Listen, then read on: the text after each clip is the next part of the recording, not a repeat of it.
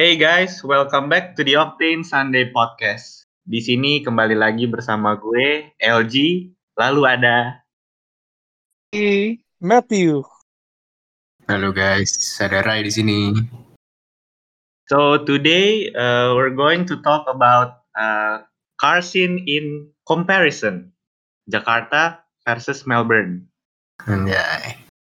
Menarik nggak sih kira-kira topik ini buat dibahas guys? Nih untuk sekarang nih kayaknya eh apa ya?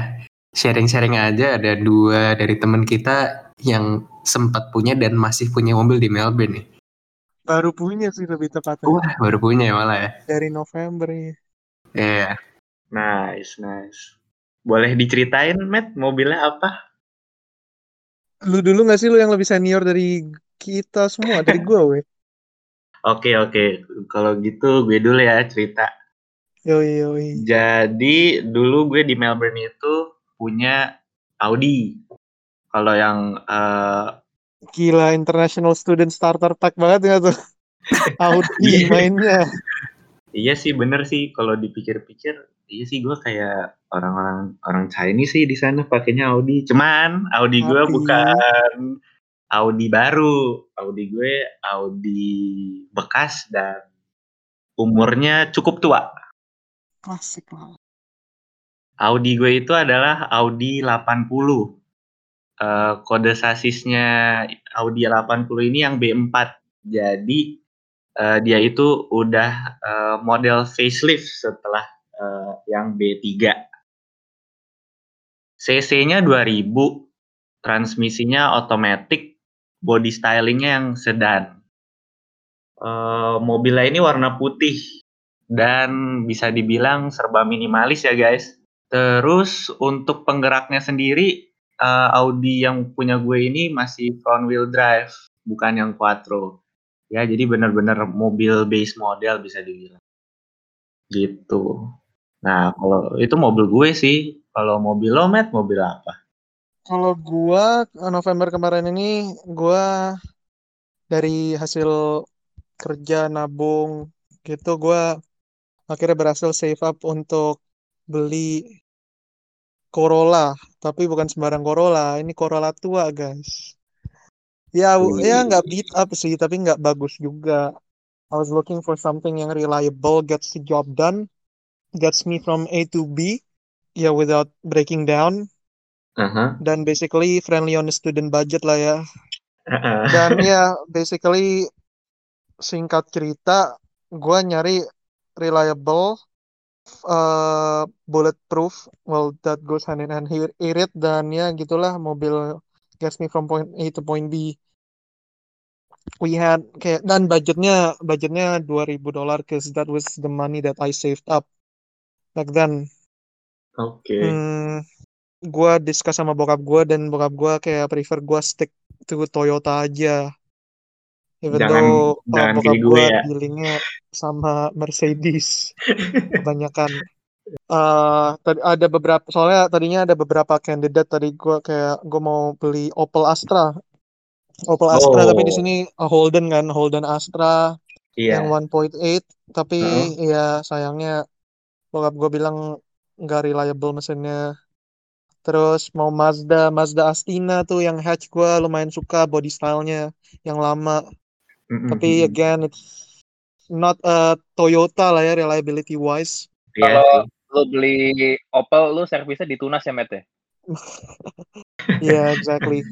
Dan waktu itu ada Honda tapi ya Hondanya beat up dengan budget segitu. Dan still buat bokap gue it's not a Toyota. Jadi ya udah uh, falls between Camry atau Corolla. Dan I pick Corolla karena uh, mesinnya lebih irit. Four banger Heeh. 1.8 7 AFE dan it's got a manual dibandingin Camry waktu itu. Ya Camry uh, V6 yang ada di sini. Ada sih yang 2.0 tapi still uh, lebih boros lah ya. Dan Corolla di sini Corolla yang ini gue hatchback juga jadi lebih lebih kecil lah ya I don't need too much dan ya Iya basically efficiency dan. Nggak butuh space yang banyak untuk nggak butuh belakang. space yang banyak exactly Jadi itu deh I settled with an I settled with an AE 112. Mm-mm. Gua lupa mungkin di kalau di Indo namanya eh, All New Corolla kali ya. Iya, all new. All New Corolla di sini yang ada. Basically ini yang AE 112. Eh gue juga dulu eh, pu- pernah punya pengalaman sama mobilnya karena dulu eh, salah satu keluarga gue ada yang punya dulu dari eh, baru. Hmm, dan ini dan ini lampunya yang lampu depannya kepisah lampu sun dan main main beams. Punya gua 5 speed manual which I really love that about the car. Apalagi eh 7 AFE mesinnya dan pretty much that's it sih. And non it's eh, non VVTi dan twin cam. Twin camnya tapi twin camnya Corolla bukan a true DOHC ya. Bukan a Iya. true double head double overhead tapi yang ini yang ada master dan ada slave. Dan Hmm. iya sih I've been I've been driving that dan hari ini gue baru baru aja ganti oli habis 100 dolar. Kok aja keluar duit? Iya baru aja keluar duit. Selain the fact that kadang itu agak minum oli karena ya udah umur mungkin dan packing-packingnya perlu mungkin perlu diganti. Tapi ya itu sih reliable reliable aja so far mesinnya. So far ya. Dan minum olinya juga nggak parah-parah banget. Tadi lo beli mobilnya berapa, Met, harganya? 2000 dolar. Eh, kalau boleh sombong sedikit, guys, gue beli Audi gue cuma seribu. Iya. seribu tapi lu spend another seribu lu spend Iya. another seribu di repair RWC buat eh, apa lulus tes kan Bener-bener. Eh, eh, sama aja itu I think itu the biggest distinction kali ya. Kalau misalnya Iya. compare sama di Indo eh, harga mobil second tuh nggak kayaknya nyaris nggak mungkin lo bisa dapat mobil seharga 1000 2000 dolar kan satu Australian Dollar tuh sekitar Dapat. 10 10 ribu kan jadi dapat, sekitar 10 20 juta. nah, Apa beli? Tiger gua 20 juta re yang diesel Tapi Really? kondisinya, apa tapi kondisinya dibandingin Corolla. bisa jalan bisa jalan yang penting itu itu Si Mercy, Mercedes Mini 12 juta. udah ditawar belum Udah, awalnya udah bukan ditawar 15. enggak maksudnya udah ditawar orang belum sekarang Udah, udah. udah self appreciating asset itu yang di iklan tuh ditulisnya kayak eh, dijual seadanya gitu. Dijual seadanya. Oh enggak, enggak, enggak. Kalau gua nggak gitu, itu kan merendahkan harga barang gua. Nah, Jualnya jual hanya untuk yang hobi. Anjir. alasan banget tuh buat uh, justifying selling a beat up car Gue gue bahkan bukan kayak eh, apa namanya eh, yang ngedual banget sama dunia jual beli mobil tapi bahkan gue tahu tuh such a bullshit banget anjir statement itu. It is man, it is. It is. it is. Iya. Jual buat yang ngerti-ngerti aja. Yang ngerti nggak akan mau beli anjir kondisi kayak gitu. Tapi I mean come on, let's be realistic kayak the fact you guys bisa dapat mobil yang in like a fairly fair condition gitu dengan harga segitu compare Jakarta jauh banget gitu loh. Um, you know, I think uh, something kayak gitu kalau misalnya dijual di Jakarta mungkin harganya bisa 4 sampai 5 kali lipatnya. Mungkin ya, I'm, I'm not even sure gitu. Beat Iya. up kan kalau nggak salah kalau masuk di Jakarta yang modal gua Iya, bilap. Iya. Lampunya banyak yang nyari kalau nggak salah ya. Terakhir gua ngecek. Bener, bener Itu banget. apa namanya? Kalau lu jual mobil harga segitu, you don't have to deal with the paperwork gitu loh kalau di Indo. Makanya harganya Iya. lebih mahal. Lu ngejual bukan karena ini, karena malasin malas ngurus paperwork. Bayarnya lumayan juga kan? Nah itu tuh makanya masuk ke second question gue tuh. Kayak jadi dengan harga segitu yang lu bayar di Melbourne tuh sebetulnya yang akhirnya end up ngebuat lu pada jadi bayar lebih mahal tuh apa sih? Karena kan kita tahu tuh ada banyak banget surat yang lu perlu lu urus setelah beli mobil second kan. Sebenarnya lumayan bagus sih kayak eh, kebetulan banget contoh gue sama Algi tuh lumayan apa ya?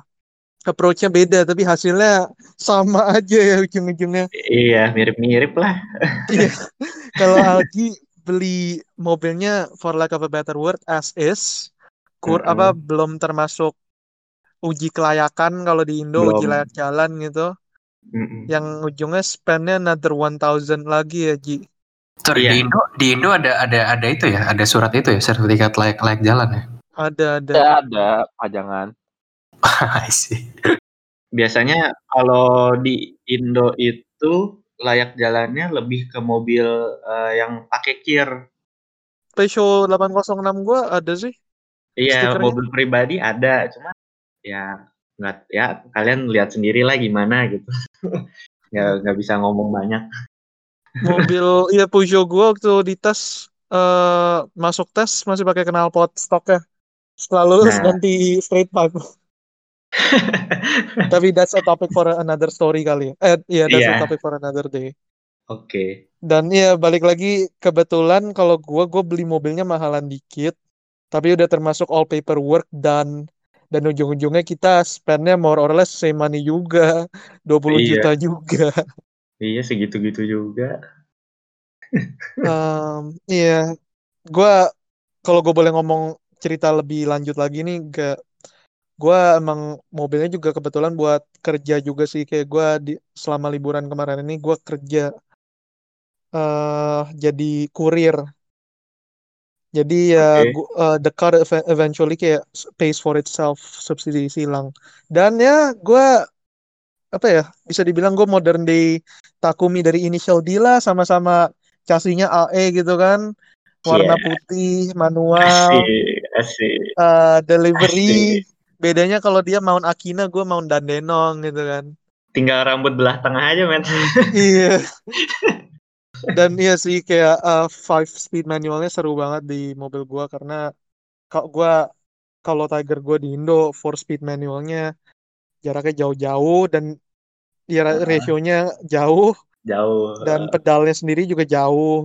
Eh, kalau di ini mobil gua lebih pendek, closer to each other gearsnya dan pedalnya juga lebih deketan. Gue bisa latihan heel and toe juga. You know, Matt, gue gue punya feeling itu transmission kayaknya akan bertahan lama deh. Karena gue inget lah. waktu waktu gue itu nganterin lo ke airport sama nyokap lo, kita ngerent this uh, Hyundai i30 kalau nggak salah kan. Lo bawa mobil itu ke airport dan lo pakai uh, apa namanya?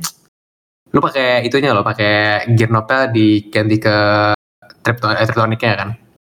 Iya. lu udah pas masuk tol buset lu you smash you smash that gear knob tuh So- udah udah kayak cedok cedok cedok gitu Soalnya rental, gue ngeliatin dulu kayak bro santai aja Tapi gua filosofi nyetir gue udah berubah kok. Udah udah lebih bijak lah ya. Asik. Udah pakai mobil sendiri, bukan mobil sewaan. Agak bukan setelah udah dapet tilang, wit. Oh, maksudnya tilang yang gua harus bayar juga. Iya. Itu. seperti episode 1 dan seperti episode 2 kalau jangan sampai lu ketilang karena mahal coy Iya. Itu kali ya satu satu satu lagi satu hal lagi yang bisa sangat bedain dari Melbourne sama Jakarta kali ya. Dan basically eh, nggak enak sih kalau misalnya lu di group of friends lu cuman lu doang yang bisa nyetir di Aussie. Karena ya gitu.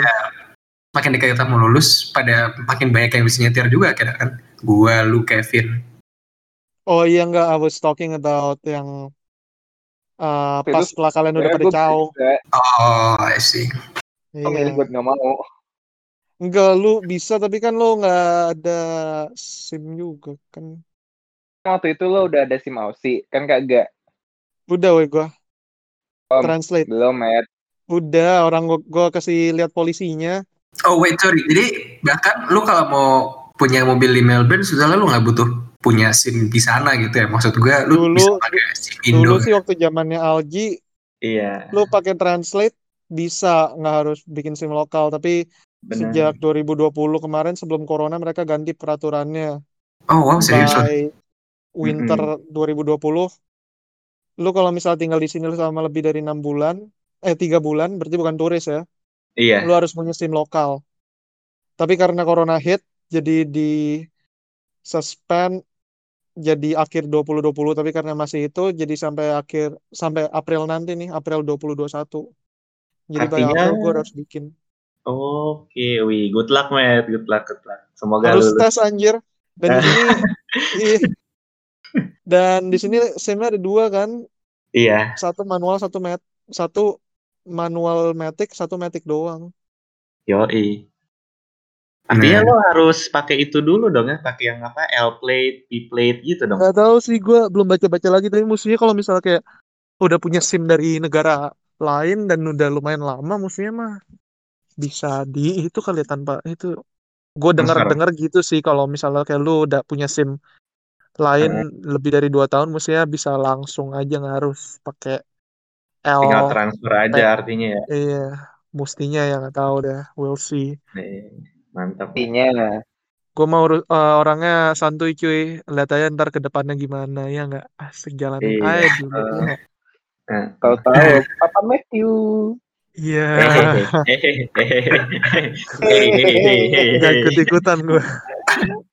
You know, anyway, kembali ke Karsin tadi yang mungkin apa ya audiens kita pengen tahu juga kali ya karena eh, buat kita sih mungkin kayak udah lumayan eh, second nature kali ya untuk nyetir di Melbourne tuh taat peraturan karena kita tahu kan kayak fine tuh mahal banget gitu. Tapi Iya. Most most of the time itu gua mungkin sama Kevin juga kita nyetir kan pakai mobil rental gitu ya. Jadi ya apa namanya nggak mungkin nggak sering lu lu pada Gi sama Matt yang udah punya mobil sendiri sekarang. Jadi menurut eh, lu pada tuh kayak so far tuh susah nggak sih kayak nge-adjust gimana kalian nyetir compare sama di Indo itu? Oke, kalau gua eh, jujur kalau untuk adjust eh, nyetir di negara orang tuh balik lagi sih ke karakter orangnya lagi. Tapi kalau untuk gue eh apa ya kak, gu- gue tuh eh, suka sama nyetir tuh sesuka itu.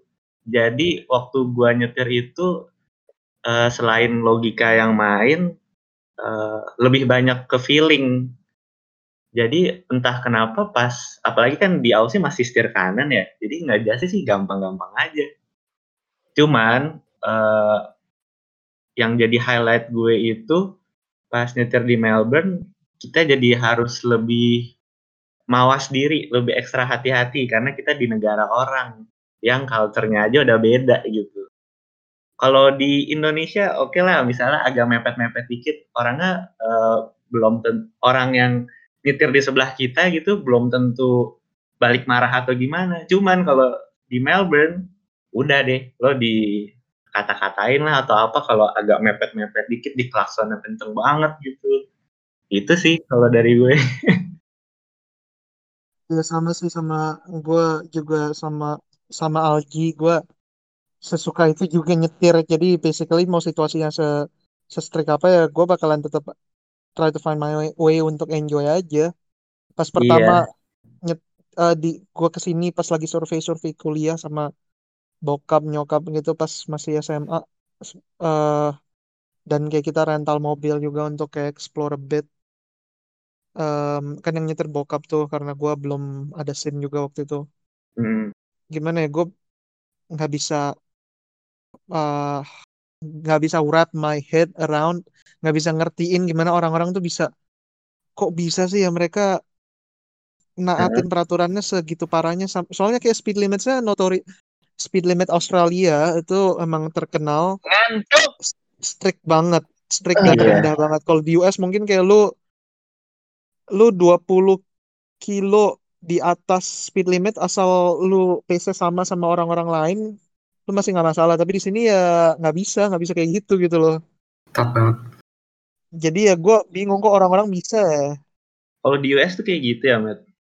iya eh, or so I've heard sih dari cerita bokap gue Eh, jadi interesting. as long as lu eh, di freeway nih misalnya lu jalannya pada ken- speeding tapi lu ngikutin pace orang lain ya nggak Heeh. masalah when everyone else is speeding none of you are gitu istilahnya Eh, dan itu juga tergantung juga sama polisi yang nilang lu nggak sih? Karena at least apa yang dari gue juga sih dari teman-teman gue yang kuliah di sana sih. Katanya kayak kalau misalnya saya lu di stop sama polisi gara-gara speeding, bisa aja polisinya kayak ngebolehin lu cabut dan lu nggak ada surat tilang. Whereas kalau di Australia kan let's say kita di highway gitu. Literally kayak speed camp tuh di mana-mana gitu dan lu mungkin nggak nyadar gitu ya. Nggak, let's say lu uh, speed biasa kan top berapa uh, maximum speednya di highway itu kan paling 100 ya lo kadang kan suka nggak nyadar gitu loh cuma beda 10 kilo doang tapi tiba-tiba besoknya di rumah lu udah ada surat tilang nyampe rumah tuh sakit banget tuh Iya sih. Iya. Apalagi kalau misalnya kayak lu berasa lu nggak yakin nih, lu lengah misalnya lu nggak yakin lu ngelewatin speed camera atau enggak, dan kayak lu speed lu nggak merhatiin speed lu. Iya Dan itu biasanya kalau misalnya kayak gitu around dua minggu kan baru nyampe email atau suratnya. Kayak dua minggu lu dua minggu. Nunggu-nungguin keringat dingin tidur nggak tenang gila itu enak banget sih. Tapi ya basically ya gitu sih you, you learn to you, le- you learn to follow the rules aja. Buat gue personally kayak nyetir di sini lebih gampang dibandingin Indo sih. Uses Nah. less brain power gitu loh. Nggak secapek yang di Indo, especially Jakarta.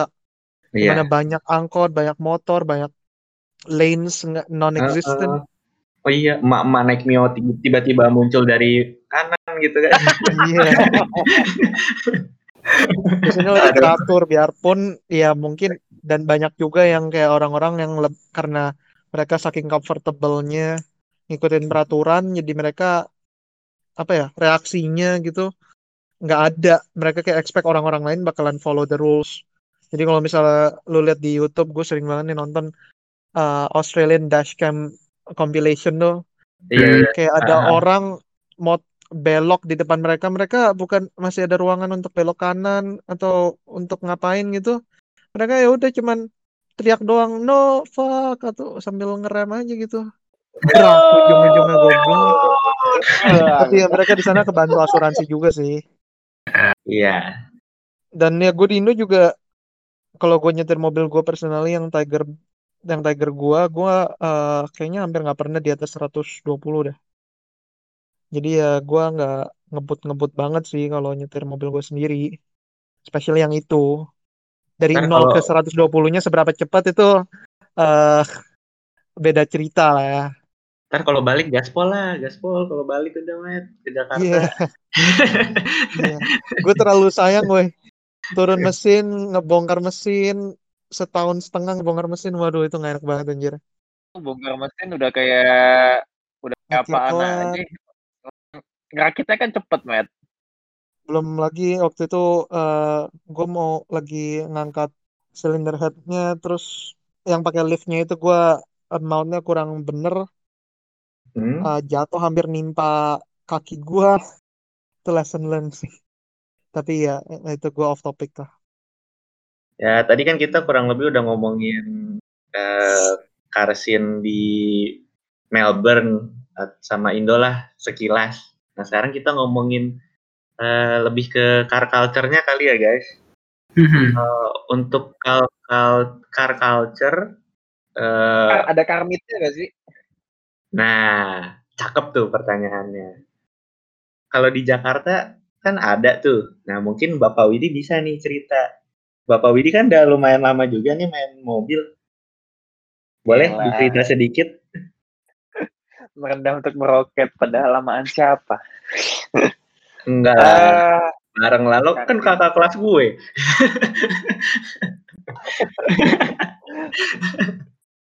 Karsin Indo. Karsin Indo tuh gimana ya? Sebenarnya kalau Karsin Indo tuh di sini bandingin sama Aussie ya, sebenarnya tuh di Indo tuh lebih kayak seragam sih. Kalau- kalau ini ya, kalau be- kalau boleh ngomong ya. Jadi ibaratnya kayak eh, misalkan si A trennya ini, eh misalkan A-nya tuh orang yang eksis, kotanya ngikut tuh pakai pakai hal yang serupa juga lah gitu. Di Iya. Australia itu tergantung si komunitas mobilnya apaan ya, tapi kayak itu kita ke Eureka Skydeck ya, Eureka Skydeck itu Iya, cerita sekali deh. Mobilnya beragam kan sebenarnya. Itu malah tadi yang gue pengen tanya, Win. Kayak gue malah ngerasa dan gue sebagai outsider ya, di Hmm. Indo tuh uh, culture-nya agak lebih div- divisive, I think bahasanya. Kayak lebih ke split gitu loh. Antara satu dan satu lagi yang lainnya. Whereas kayak kalau di Melbourne gue ngerasa kayak lebih itu kali lebih diverse kali ya. Jadi maksudnya satu satu satu uh, interest atau satu niche gitu bisa ngumpul sama satu lampu sama lain gitu. Iya, kayak Kalau waktu itu kalau Melbourne kita tuh gitu. kagak nggak expect juga ya bisa em, mobilnya kan kebanyakan klasik-klasik gitu kan kayak mobil-mobil Iya. Eropa, Porsche gitu-gitu. Tahu-tahu Skyline gitu-gitu ikut nimbrung juga. Iya, tapi bener sih itu kayak gua dulu eh, unexpected aja bisa bawa Audi di highball car meet yang notabene itu isinya Ferrari, Porsche, Maserati.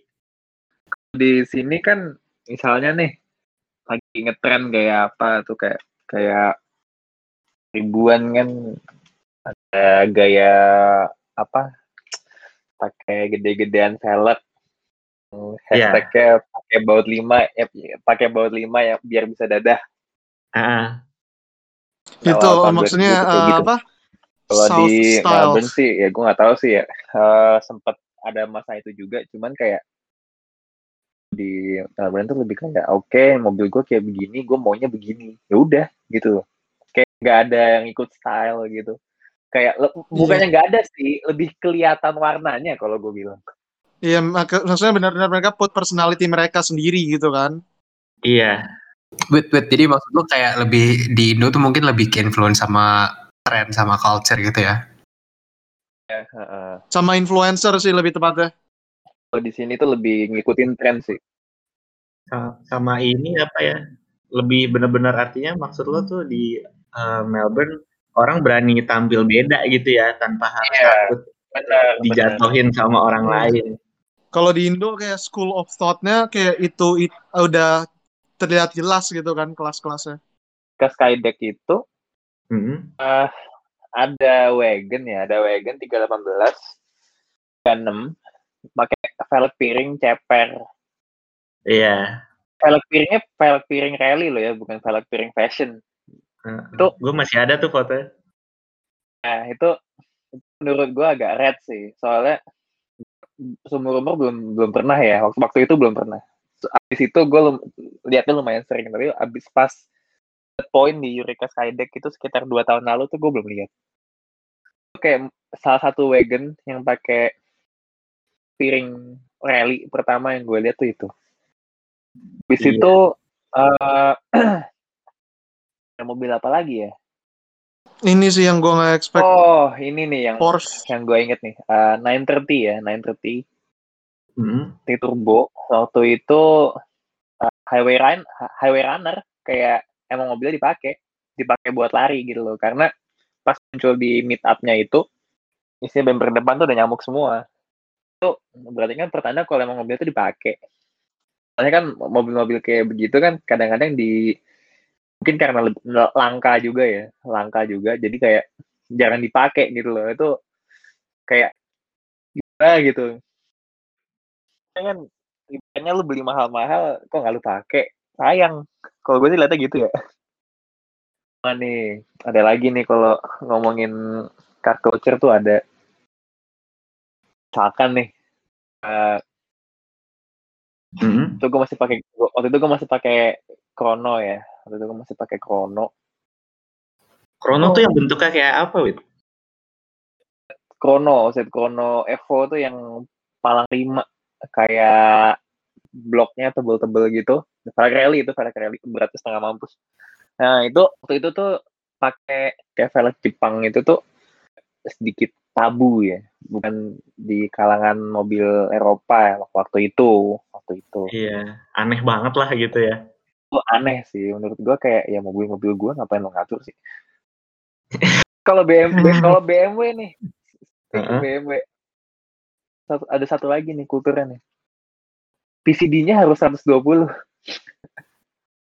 Kalau enggak emang kenapa? kayak bubut tuh haram gitu loh bubut tuh haram gitu. Gue kayak kenapa?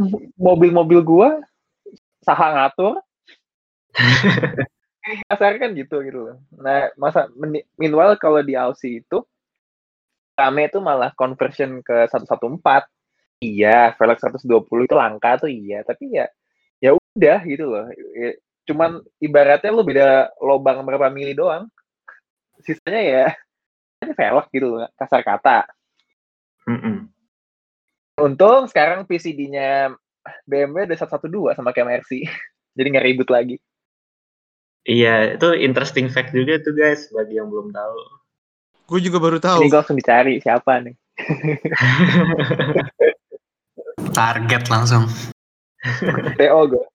Eh, yang gua nggak expect juga tuh kayak seeing all those classic cars yang worth a lot of money tapi mereka benar-benar dipakai gitu loh benar-benar they drive the shit out of them Ya. kayak bisa kelihatan battle scars ya rockets di mana-mana yang sam- ada kayak R32 GTR ya pakai yang uh, Hmm. catnya yang blue uh, signature blue blacknya itu Mhm. overall mint sih cuman depannya udah hoodnya kap motornya udah kena rock chips terus kayak ada bumper bawahnya skirtnya ada yang barat kena batu juga tuh kayaknya tapi kelihatan kalau mobilnya dipakai dan banyak juga kayak mobil-mobil kayak Porsche gitu-gitu yang mereka datang ke car show-nya emang kotor gitu loh. Bahkan yang gue itu- ingat ada itu. yang uh, this classic Porsche 911 atau 912 ya gue lupa. Mobilnya kotor bener-bener lihat. kotor. Terus yang nyetir uh, the, besides the fact that yang nyetir ibu-ibu belakangnya tuh ada ada baby seat. Jadi benar-benar mobilnya dipakai bukan buat pajangan doang and that's something that gue bener-bener respect dan itu sih bedanya kayaknya Indo sama ini sini Kalau kalau di Indo tuh lebih kayak fashion show gitu loh. Iya, kayak menurut gue daripada eh maksudnya gue kayak gue respect mobil mereka lah, Mak- maksudnya it's their possessions, terserah mereka mau ngapain. Tapi kayak menurut gue kayak sayang aja ngeliat all those, ya mobil-mobil kayak gitulah, all those marvels of engineering. Tapi keluarnya cuman seminggu sekali dan selalu ke destination yang sama dan nyetirnya juga pelan-pelan doang, selalu bersih gitu. Kayak kotorin dikit lah. Gue bisa ngerti sih, Matt. Karena kan kalau misalnya kita bandingin banget sama, you know, jalan di Jakarta sama jalan di Melbourne kan, mungkin gak Jakarta lah, saya seluruh Indonesia gitu. Bedanya lumayan jauh. Bener sih, bener sih. Don't get me wrong, kayak gue tetap respect sih. Gue bukannya kayak mencemooh Iya, sama. mereka enggak. Tapi iya, dan gue juga eh, berasa that way juga. Kadang kalau kayak gue pakai Tiger gue, gue misalnya pergi ke daerah Jakarta yang kurang apa ya, nggak terlalu friendly atau kurang, ya gitulah. Agak-agak risih juga gue soalnya kayak berasanya mencolok aja gitu loh. Nah, I think dari kita semua, lu bertiga probably punya cerita yang paling ngenes kali ya. Soal mobil eh, dikalahkan sama jal- jalanannya Jakarta. Mungkin itu bisa jadi satu episode lain di podcast kita kali ya. Bisa, bisa, boleh, boleh. Jadi kurang lebihnya kayak gitu ya, kar- perbedaan car culture di Jakarta sama di Melbourne ya. Cuy, signifikan Nah, dan sangat Melbourne. Yoi, setuju setuju. Nah, sekarang ke next question nih. Ingat gak sih kalian first first car yang pernah kalian bawa ke car meet atau mungkin ada yang udah pernah bawanya ke car show? Gue pernah bawa ke car show. Nah, boleh diceritain tuh. Ini menarik nih guys. gue apa ya karena gue emang passionate aja about these things jadi sorry aja kalau gue kesannya agak kayak nyombong gitu that's not my intention ya Iya, kita ngerti. kok. tapi dulu waktu gue masih SMA gue pernah masukin ini sih tahu GI IAS nggak Gai- Gaikindo International Auto Show Tahu. Hmm. Iya kan di situ ada segmen klasiknya kan tuh. Dan ada Eh. kayak ya ingat sih yang dulu yang di G Expo ada segmen klasiknya terus ada kayak segmen kayak lelangnya gitu kalau nggak salah. Ingat-ingat yang Gua pernah ngadain auto masukin. blitz kan? Iya iya benar benar benar. Gua pernah masukin mobil opa gua sih ke situ. Jadi Mobil salah satu tuh? yang di karpetnya. Eh, salah satunya ini W140 S600 eh, opa gua yang bekas KTT. Oh, mobil itu. Oke, oke. Iya, yang sampai sekarang gua kangen banget sama tuh mobil. Gua ingat banget waktu itu gua belum bisa nyetir tapi kayak bokap gua ngasih gua untuk Mhm. mindahin mobilnya di sekitar lotnya situ. Dan gua Berat. gresek, ges apa? Gresek, gresek ya? Gesrek. Gesrekin front lipnya. Oh, gasruk. Iya, gasruk, gasruk. oh, Ya, gitulah. oke. S600. Tapi untungnya before the show waktu masih loading in bisa udah bisa apa? Dibenerin lah, bisa dibenerin. Jadi nggak ada codet-codet, nggak ada bekas codet-codet ya kalau ada orang ngelongok ke bawah. Oh, Tapi artinya iya sih. Uh, tapi terus dulu gue pernah ngeliat mobil lo tuh, Matt. oh iya, waktu lu main ke bengkel ya. Gue juga. Enggak, maksudnya dulu tuh gua Bias. nggak nggak pernah absen lah kalau dari yang Auto Blitz Classic Car Show itu. Jadi Oh, artinya gue pernah ngeliat mobil lo. iya sama gua salah satunya pernah masukin ini juga sih. Sekarang sih udah dijual. C107 SLC. Oh. S- Warna si, golden. si 107 itu yang eh, hardtop kan ya? Yang, Yang coupe hardtop ya? iya, yang longer longer wheelbase. Oke, oke. Warnanya sama sama Tiger Diesel gua, golden golden gitu. Hmm, itu started life uh, 350 S. Started life as a 350 SLC tapi along the way uh, kalau nggak salah kalau nggak salah ya di swap mesinnya jadi yang uh, yang paling gede apa sih mesinnya 540 ya? 560. 560. Iya, Iya kayaknya 560 SLC. Heeh. Tapi batchnya masih masih 350. Itu 3 speed automatic. Tuh, slipper slipper tuh. Kira gantinya 7 kak. Iya. Iya.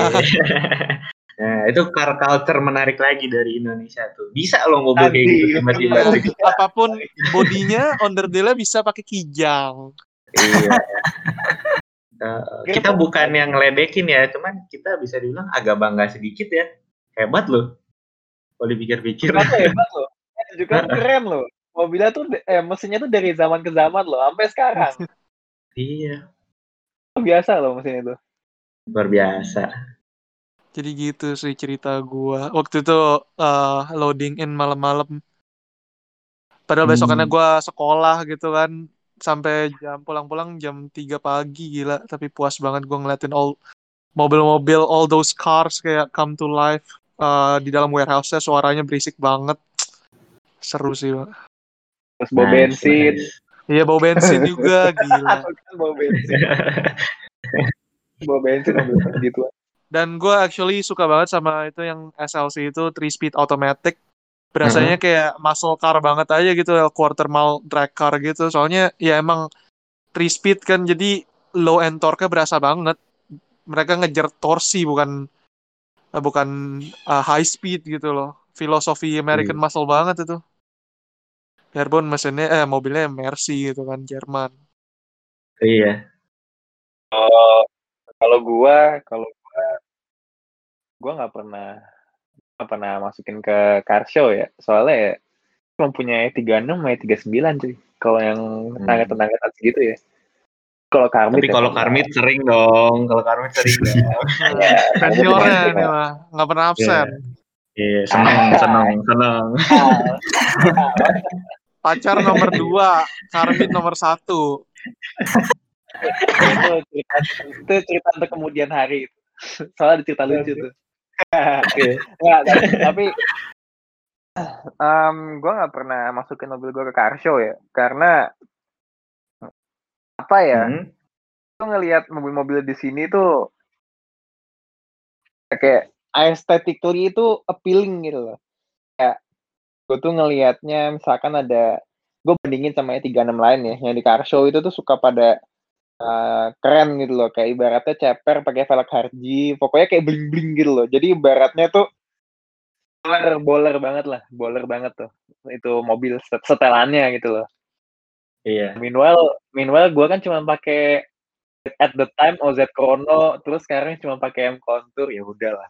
Kayak ya udahlah gue minggir aja deh. Gue nonton dia, gue jadi penonton aja. Itu kalau di car show ya. Nah, jadi M Contour tuh cuman ya.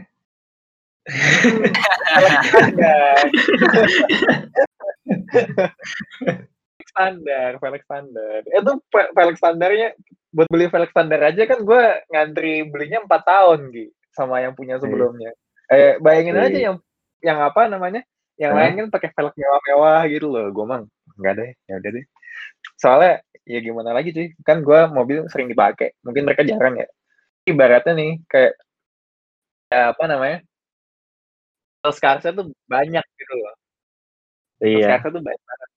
Lagi di velg, ban gitu segala macem. Lo kalau lihat ban gue sekarang, ban gue ada codet dikit gara-gara ngajar lobang di jor. Itu gue pertama kali datang ke Armit itu tahun 2017 I think.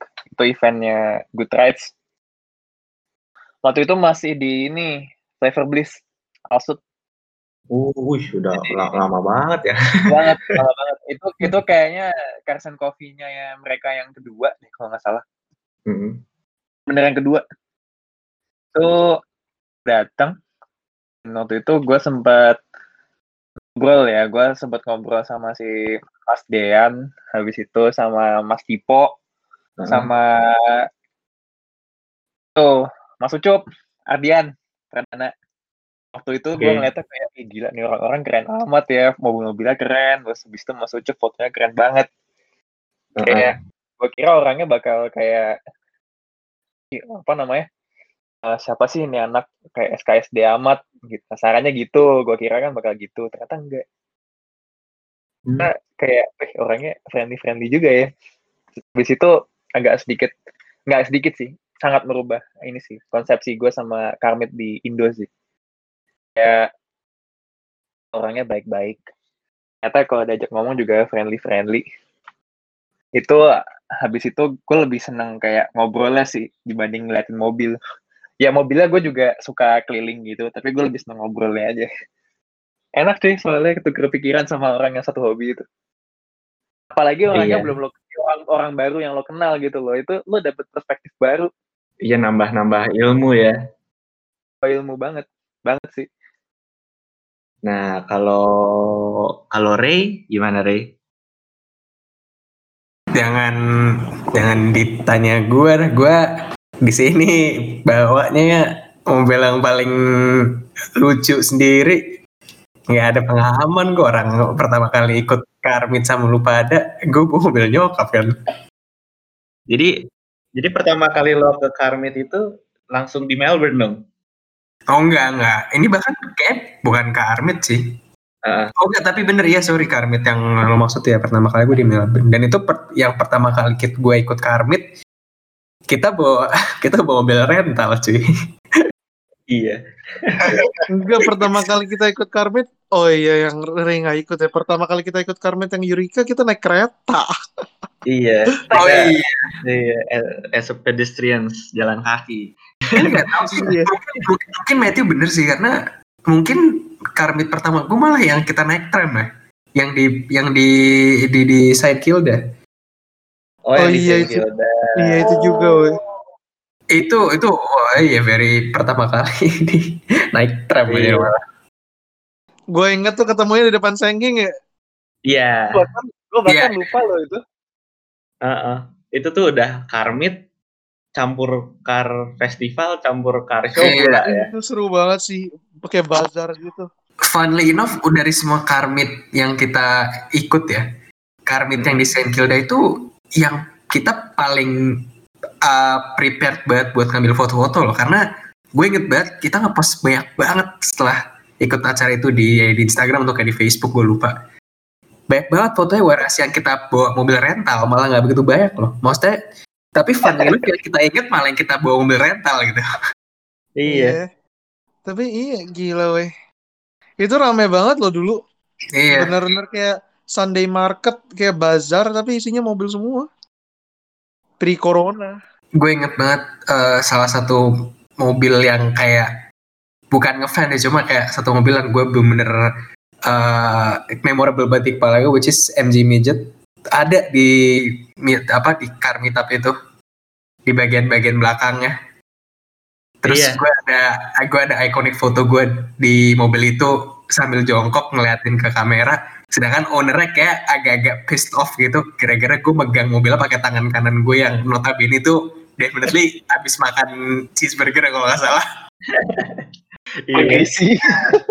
makanya aduh Sama ada yang bawa mobil drag kan?